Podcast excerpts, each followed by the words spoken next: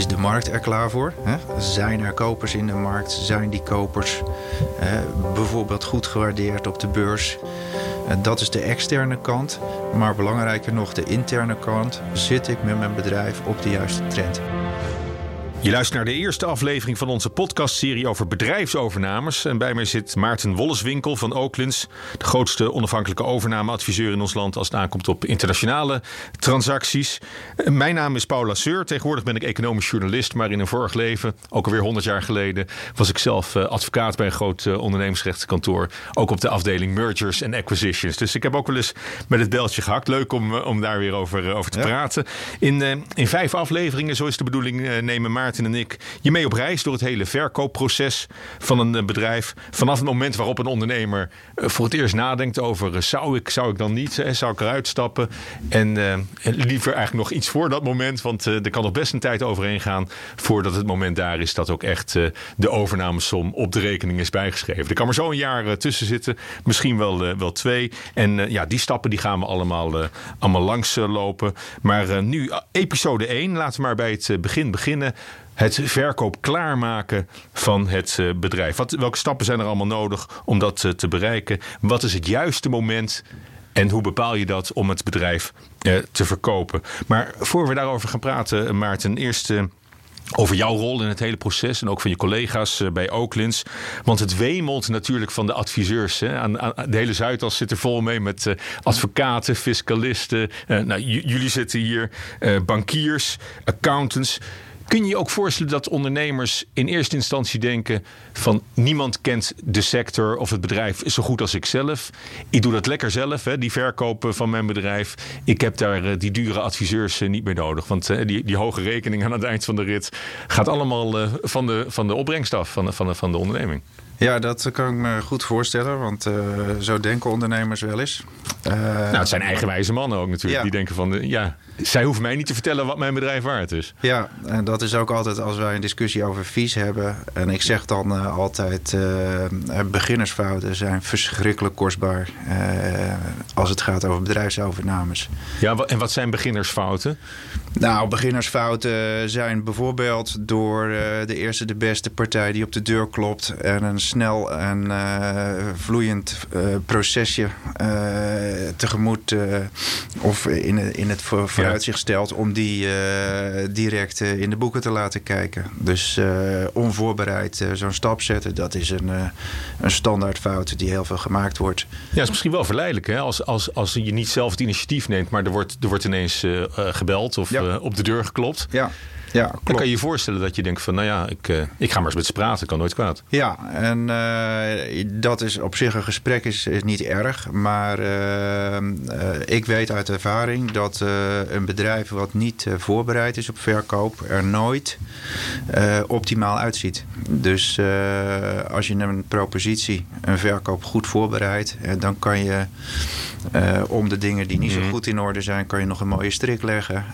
je kan alles wat je niet op het eerste gezicht ziet, de potentie die erin zit, kan je beter naar voren brengen. Ja.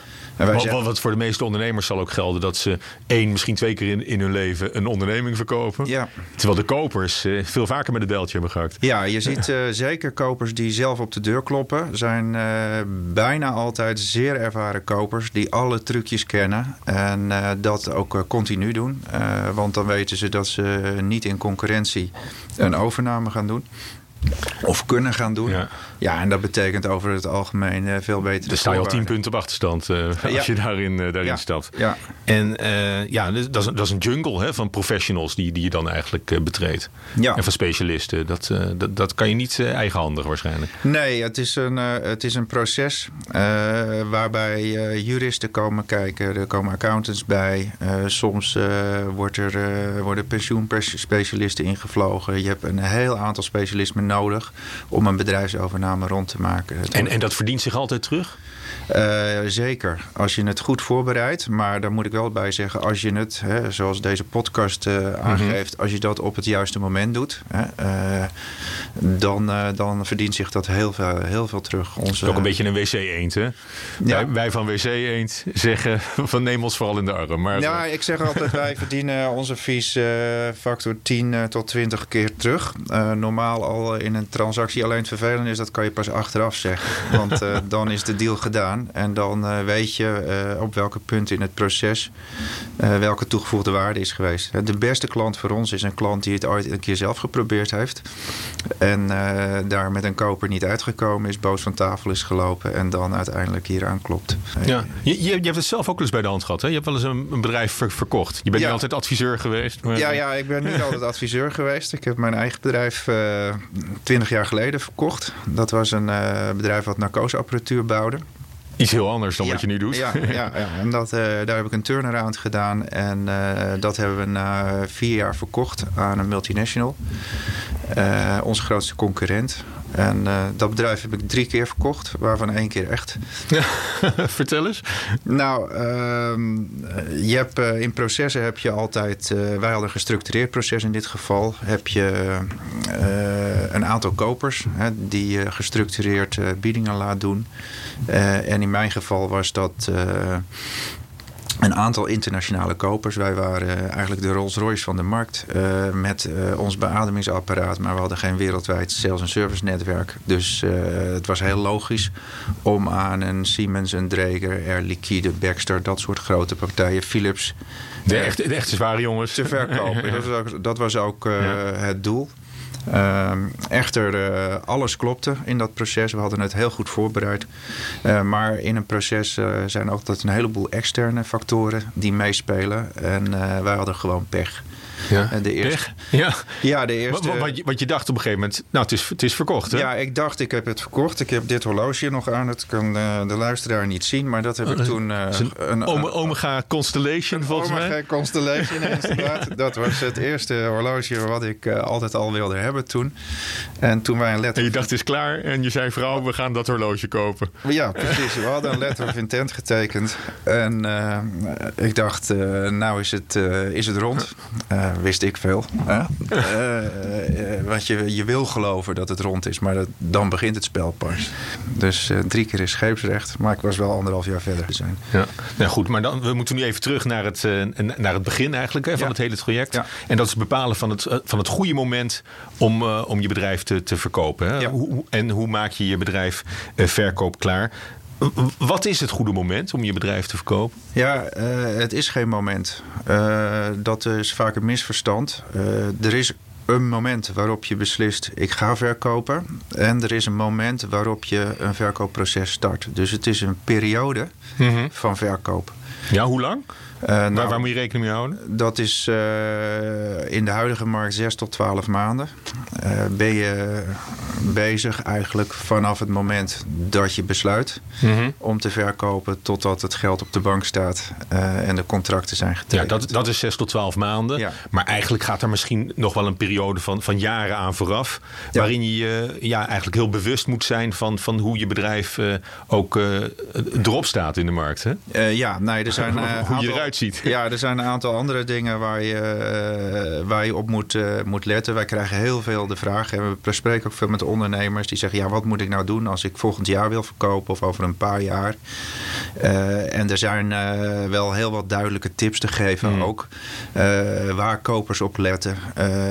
hoe je iets fiscaal moet structureren. Bijvoorbeeld hè, als we de, een bedrijf moet er mm. zelf klaar voor zijn, zeg ik altijd. Ja. de markt moet er klaar voor zijn. De ondernemer moet er klaar voor zijn. Uh, maar om met het eerste te beginnen, uh, het bedrijf moet er klaar voor zijn. Dat betekent. En dat, dat heb je zelf nog min of meer in de hand, eh, denk ik. Ja, dat is eigenlijk iets wat je gewoon rustig kan voorbereiden zonder dat je, zeg maar zeggen, in de etalage staat. Mm -hmm. dan heb je het over een heel aantal onderwerpen. als je kijkt naar fiscaliteit bijvoorbeeld, moet je zorgen sowieso dat het bedrijf wat je verkoopt ja, onder een holding zit. Mhm. Anders krijg je het geld van de verkoop direct in privé. En dan moet je meteen afrekenen. En dan moet je meteen afrekenen met de fiscus. Dus dat is, dat is één ding. fiscaal moet het, moet het mhm. goed, goed zitten. Ja. en, en je, je vastgoed bijvoorbeeld? Ja, vastgoed uh, is een ander punt. Uh, we zien heel veel klanten die het uh, fijn vinden om, als ze al eigenaar zijn van het vastgoed, om dat te behouden. Mm je ziet dat veel kopers dat soms ook fijn vinden. Ik heb heel veel kopers aan tafel gehad die zeggen: ja, wij, eh, wij investeren niet in bakstenen, maar in, mhm. eh, in het bedrijf zelf. Dus eh, als het wat meer asset light is, zoals wij dat noemen, dan is dat, dan is dat nog veel beter. Maar het is heel nuttig om dat in de aanloop naar het verkoopproces alvast te, te, realiseren en dat te organiseren. Ik vind sowieso verstandig dat je je bedrijfsvastgoed in een aparte juridische entiteit hangt hè, naast de onderneming zelf. En uh, dan kan je altijd nog beslissen wat je ermee doet. Oké, en als je, als je bedrijf nou helemaal fiscaal enorm eh, fancy is gestructureerd... met ook nog wat interessante fiscale routes naar de, naar de Cayman-eilanden... Zo, moet, moet, moet je daar ook vanaf? Uh, ja, dat is uh, ons, uh, ons advies altijd. we komen de meest fantastische constructies tegen met royalty constructies, met Cayman-eilanden enzovoorts. Je kan je er van alles bij voorstellen. Hè. Daarmee wordt belasting gedrukt en dat op de grens van hè, wat mm dan nog net mag.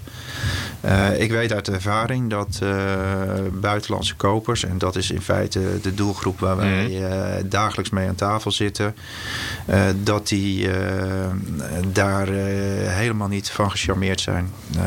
die zien dat als groot risico op claims en andere zaken.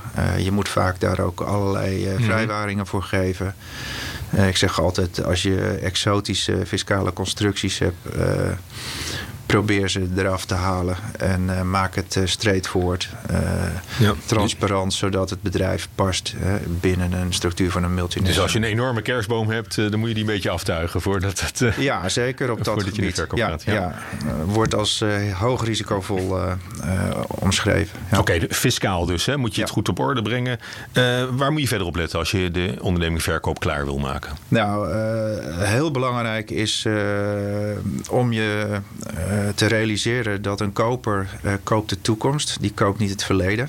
Uh, dus uh, je moet eigenlijk alles doen wat helpt om de continuïteit, hè, die toekomst, mm. uh, zeker te stellen. En een van de elementen daarin is zorgen dat je goed management hebt zitten. Als je zelf directeur groot aandeelhouder bent bijvoorbeeld, dan is het waardeverhogend als je een goede CEO hebt zitten op de onderneming en als je zelf al in een soort commissarisrol zit.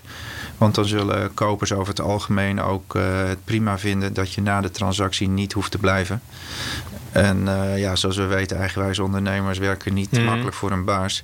Dus dat gaat ook heel vaak uh, niet goed. Dus het is waardeverhogend als je goed management hebt zitten op de onderneming die je wil verkopen. En dat je dat niet zelf bent. Anders dus, moet je aanblijven. Hè? Ja.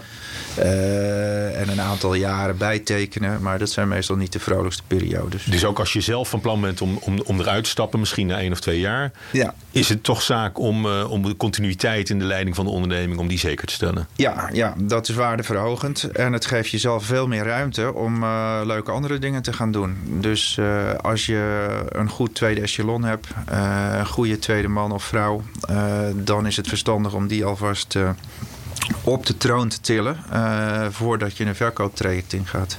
Oké. Een andere tip die je geeft om een bedrijf verkoop klaar te maken is het desnoods splitsen van de onderneming hè, en verschillende activiteiten. Ja. Heb je daar nou een voorbeeld van? Van een, van een bedrijf dat, uh, dat zichzelf opknipt en dan uh, ja, dus, eigenlijk ja, de, de, waarde daarmee verhoogt? Ja, ja, dat is eigenlijk wel grappig dat een van de allereerste deals die wij deden, dat was een tuinbouwlaboratorium. Met een eigenaar-oprichter van rond de 60. Uh, en die Klassiek geval. Ja, die had geen opvolging. Uh, die was benaderd, was ook niet verkoopklaar op dat moment. Mm. die had een grote wereldwijde speler in die markt, in die laboratoriummarkt, had op zijn deur geklopt. dat paste ook heel goed. en die had hij toegang gegeven tot zijn boeken. Dus zijn jaarverslagen, alle maandrapportages, nou noem maar op. en uiteindelijk kreeg hij een, eigenlijk een heel teleurstellend bod. En wat daar nou aan de hand was, is hij had een mooi bedrijf. Een tuinbouwlaboratorium. Maar tegelijkertijd had hij in dat laboratorium had hij ook nog een ander bedrijf. En dat was een bedrijf wat voorbehandelingsmiddelen maakte... waar bloemen langer in de vaas bleven staan. En die eerste koper die had gezegd... ja, ik wil wel het bedrijf kopen... maar wij zijn geen producent van chemicaliën. Dus die had een negatieve waarde eigenlijk toegekend aan, aan die voorbehandelingsmiddelen. Mhm. Nou, wat hebben wij eh, toen gedaan? Een jaar later kwam hij bij ons en toen hebben we gezegd: uh, dit bedrijf, uh, de activiteiten die jij onder één dak hebt, die sluiten helemaal niet aan op logische kopersgroepen. Nou, kort verhaal: we hebben het bedrijf gesplitst. uiteindelijk hebben we het laboratorium aan een wereldwijde partij SGS verkocht voor een uitstekende prijs. En dat voorbehandelingsmiddelenbedrijf dat hebben we verkocht aan Pokon en Griesal. Die dat ook uh, heel graag wilde hebben. Dus uh, uiteindelijk was zijn opbrengst het dubbele van wat er initieel werd geboden voor het gehele bedrijf. Ja. Dus ja, je ziet vaker ook bij andere bedrijven productie en handel. soms geen logische combinatie. soms zijn er ja, allerlei hobby's van ondernemers mhm. onder eenzelfde vlag van een bedrijf gegroeid.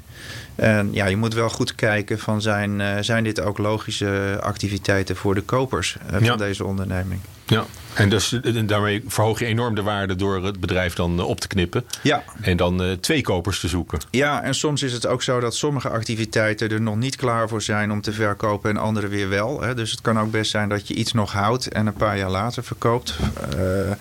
Dat hebben we ook al vaak gezien. Mm -hmm. Dus ja, dat voegt veel waarde toe. Ja. ja. En behalve splitsen, ik hoor je ook zeggen, je moet, je moet hobby's uit, uit de zaak halen. Wat, ja. wat, wat, zijn nou, wat zijn nou ondernemers, typische ondernemershobby's die, uh, die op de zaak worden, worden gezet? Nou, uh, dat zijn er veel. Uh, maar ja, wat ik me herinner van enkele jaren geleden bijvoorbeeld, een bloemenveredelaar die had een eigen raceteam. Ah. Dus raceauto's waar dan de naam, de naam van, van zijn bloemenbedrijf mee werd gepromoot. Ja. Nou, je kan je voorstellen dat hij zelf dat race ook erg leuk vond. Ja. Uh, je ziet uh, zeilboten, je ziet ja, allerlei fancy auto's. Je, ziet, je ziet heel veel hobby's die door een bedrijf heen lopen. En uh, ja, ik zeg altijd, als je het gaat verkopen, dan moet je zorgen dat het clean is, dat er niks op aan te merken valt. Nee, dus er zijn geen kopers die zeggen van ik wil dat raceteam er ook wel bij? Nou, dan kan je het altijd nog separaat aan de koper ja. aanbieden. Maar over het algemeen leidt het heel erg de aandacht af. En ja, zijn kopers natuurlijk terecht ook bang dat dat fiscale aansprakelijkheden met zich mee gaat brengen. Uh, een bedrijf moet gewoon transparant zijn. Het moet schoon zijn. Het moet moeiteloos in een andere multinational kunnen passen. Uh, ja. uh, en heel belangrijk, een bedrijf moet meetbaar zijn en zicht, ja. zichtbaar. Wat, ja. en, en daarvoor heb je ook een, een, ja, een perfecte financiële rapportage nodig. Nou, je slaat de spijker op zijn kop. Dat is wat wij heel je moet gewoon het bestandje kunnen overhandigen. En, dat het voor iedereen inzichtelijk en duidelijk en transparant is. Ja, uh, ik kom nog te vaak uh, familiebedrijven tegen die heel trots zijn dat ze de bank niet nodig hebben. dat ze heel veel eigen vermogen hebben.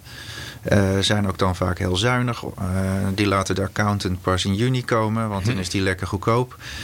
Uh, maar dat betekent wel dat dat soort bedrijven vaak slechte rapportage-infrastructuur hebben. Dus ze weten dat ze geld verdienen en genoeg geld verdienen, maar niet hoeveel.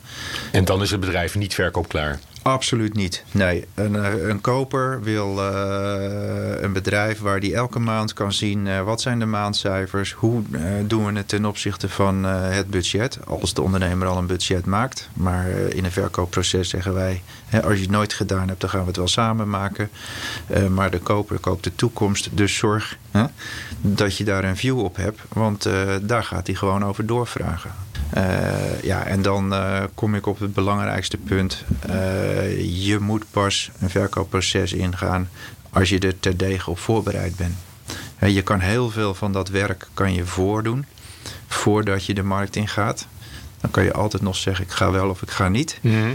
Oh, dat gebeurt ook wel? Ja. Dat mensen zeggen van, nou heb ik het allemaal voor elkaar. En dan besluit ik om uh, toch maar niet te verkopen? Ja, dat, is, uh, dat heeft te maken met wanneer is het nou het juiste moment om te verkopen. Mm. Hè, om het verkoopproces te starten, om even wat duidelijker te formuleren. het juiste moment, dat bepaal je eigenlijk op twee aspecten. Hè. Is de markt er klaar voor? Hè? Zijn er kopers in de markt? Zijn die kopers bijvoorbeeld goed gewaardeerd op de beurs?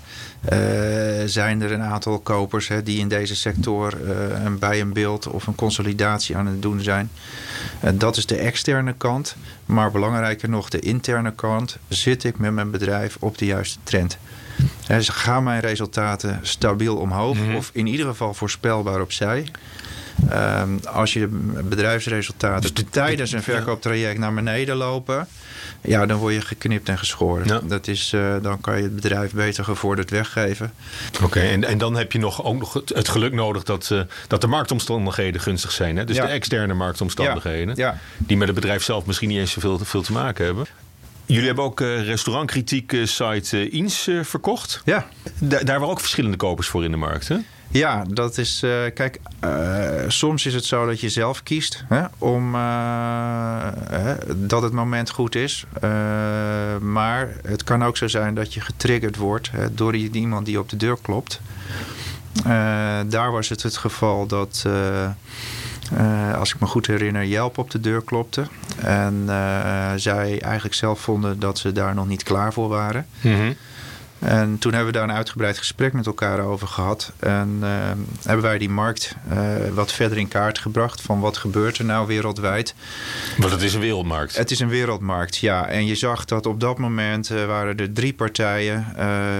Yelp, OpenTable en TripAdvisor. Die wilden in elk land een nummer 1, 2 of 3 positie minimaal hebben. En dat spel was op te wagen. En ja, toen hebben wij tegen Eens gezegd: ik zeg, ja, het is eigenlijk uh, wel heel verstandig om nu mee te doen. Want jullie zijn in ieder geval marktleider in Nederland. En uh, dat betekent dat voor alle drie de partijen ben je nog het, uh, het ja. mooiste hapje. Uh, terwijl als twee kleinere concurrenten die er ook waren al bij een van de andere partijen zitten, dan wordt het al een, een heel ander verhaal. Dus uh, wij denken dat het verstandig is om uh, met een veiling het bedrijf aan, uh, aan, aan die drie grote partijen aan te bieden. Uiteindelijk is het Yelp ook niet geworden, maar TripAdvisor. Ja, ja dat hebben we allemaal, ja. allemaal kunnen lezen. Maar dan, ja. dan bepaal je dus niet zelf het, het momentum eigenlijk voor zo'n... Uh... Nee, je, je kiest natuurlijk wel om het te doen op een gegeven moment. Maar je kijkt ook naar de, de dynamiek van de markt waar je in zit. En één ding was zeker, uh, voor dat type bedrijf, hè, platformbedrijven... als je weet dat je local hero bent, noemen wij dat. Dus marktleider in Nederland. En dan is de kans uh, uitermate gering dat je wereldwijd marktleider kan worden. Want er zijn veel grotere thuismarkten, zoals in Amerika, waar partijen vaak honderd keer zo groot zijn als in Nederland. Dus mm-hmm. het is dan sowieso verstandig om uh, als strategie te hanteren. Wij willen marktleider in Nederland worden en dan verkopen we aan iemand die Europees of wereldwijd marktleider wil worden. Ja. Nou, en dan weten we van, van woningmakelaars dat ze altijd adviseren om het, om het gras te maaien en de hecht te knippen en een appeltaart ja. in de oven uh, ja. te, te zetten. Is dat, is dat wat jullie met ondernemingen ook doen? Ja, dat is, uh, uiteindelijk is het uh, toch niet zoveel anders als uh, inderdaad bij een woning. Het moet er gewoon goed uitzien. dat is dus niet alleen het bidboek wat wij schrijven, maar ja, uiteindelijk. gewoon echt de locatie. Gaan moet, kopers ook bedrijfsbezoeken doen. Ik herinner me nog een bedrijf waar wij een aantal jaar geleden voor werkten. Dat was een, een verschrikkelijk goede ondernemer, maar die gaf ook geen cent te veel uit. Er zaten de gaten in de vloerbedekking. Het vuil stond een halve meter op de parkeerplaats tussen de tegels door. Het bedrijf maakte vele miljoenen winst. En uh, ja, wij hebben tegen hem gezegd: uh, Gert, dit kan gewoon echt niet. Als hier kopers komen, uh, dit ziet er niet uit. Dat moet je laten, laten snoeien, knippen. Er moet een, een lik verf op de gevel. nieuw laminaatje in het kantoor. Dit kan gewoon niet. Dit is een bedrijf wat tientallen miljoenen waard is. En, op basis van de cashflow. en zo ziet het er niet uit. En je moet het ook graag willen hebben. Dus nou, dat heeft hij met heel veel tegenspraak Putter heeft hij dat gedaan. 50.000 euro, Maarten, heeft me dat wel gekost. En dat zei hij elke keer als hij me Maar uh, uiteindelijk weet ik zeker, en hij natuurlijk ook, dat dat uh, echt wel geholpen heeft uh, om het bedrijf aantrekkelijker te maken. Al is het maar op het eerste gezicht. Ja. Want heel veel beslissingen over verkoop en koop uh, zijn in die end ook gewoon emotionele beslissingen. Je wil het hebben of je wil het niet hebben.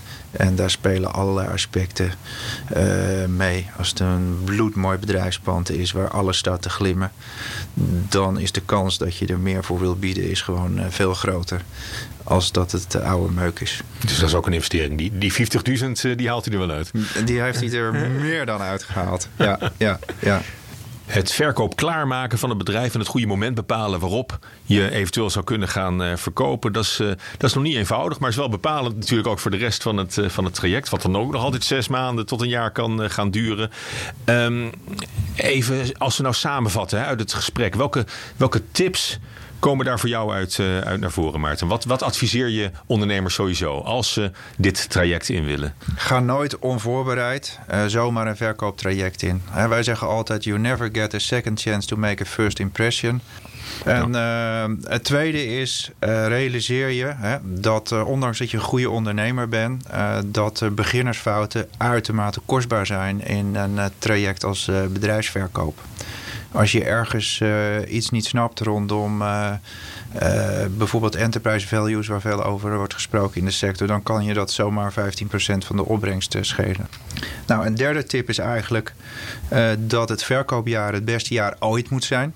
Je moet gewoon zorgen dat je op die juiste trend in de markt gaat. En uh, daaraan gekoppeld, ik zou het misschien de vierde tip noemen. Zorg ook dat je niet te laat bent met verkopen. Dat zien we ook veel. Dat ondernemers bij ons komen en zeggen: ja, de markt consolideert. Onze resultaten staan onder druk. De marges staan onder druk. Ik wil wel verkopen. Nou, dat is precies het verkeerde moment. Want dan zit je niet meer in een periode van kracht. En je moet verkopen hè, als er nog upside is voor een nieuwe eigenaar. Dat is het allerbelangrijkste. Want dan krijg je ook uh, hoge multiples. Nou, uh, een andere tip is: run de business alsof je niet in een verkoopproces zit. Dus zorg dat je de beslissingen die je dagelijks neemt, uh, dat die gebaseerd zijn op wat het beste is voor je business. En niet wat zal een koper uh, wel of niet aantrekkelijk vinden. Dus je moet zorgen dat je gefocust blijft uh, op de business. Uh, en als laatste, hè, en daar waren we ook mee begonnen, uh, geloof niet uh, de partijen die op de deur kloppen en die zeggen wij gaan even snel een procesje met je lopen.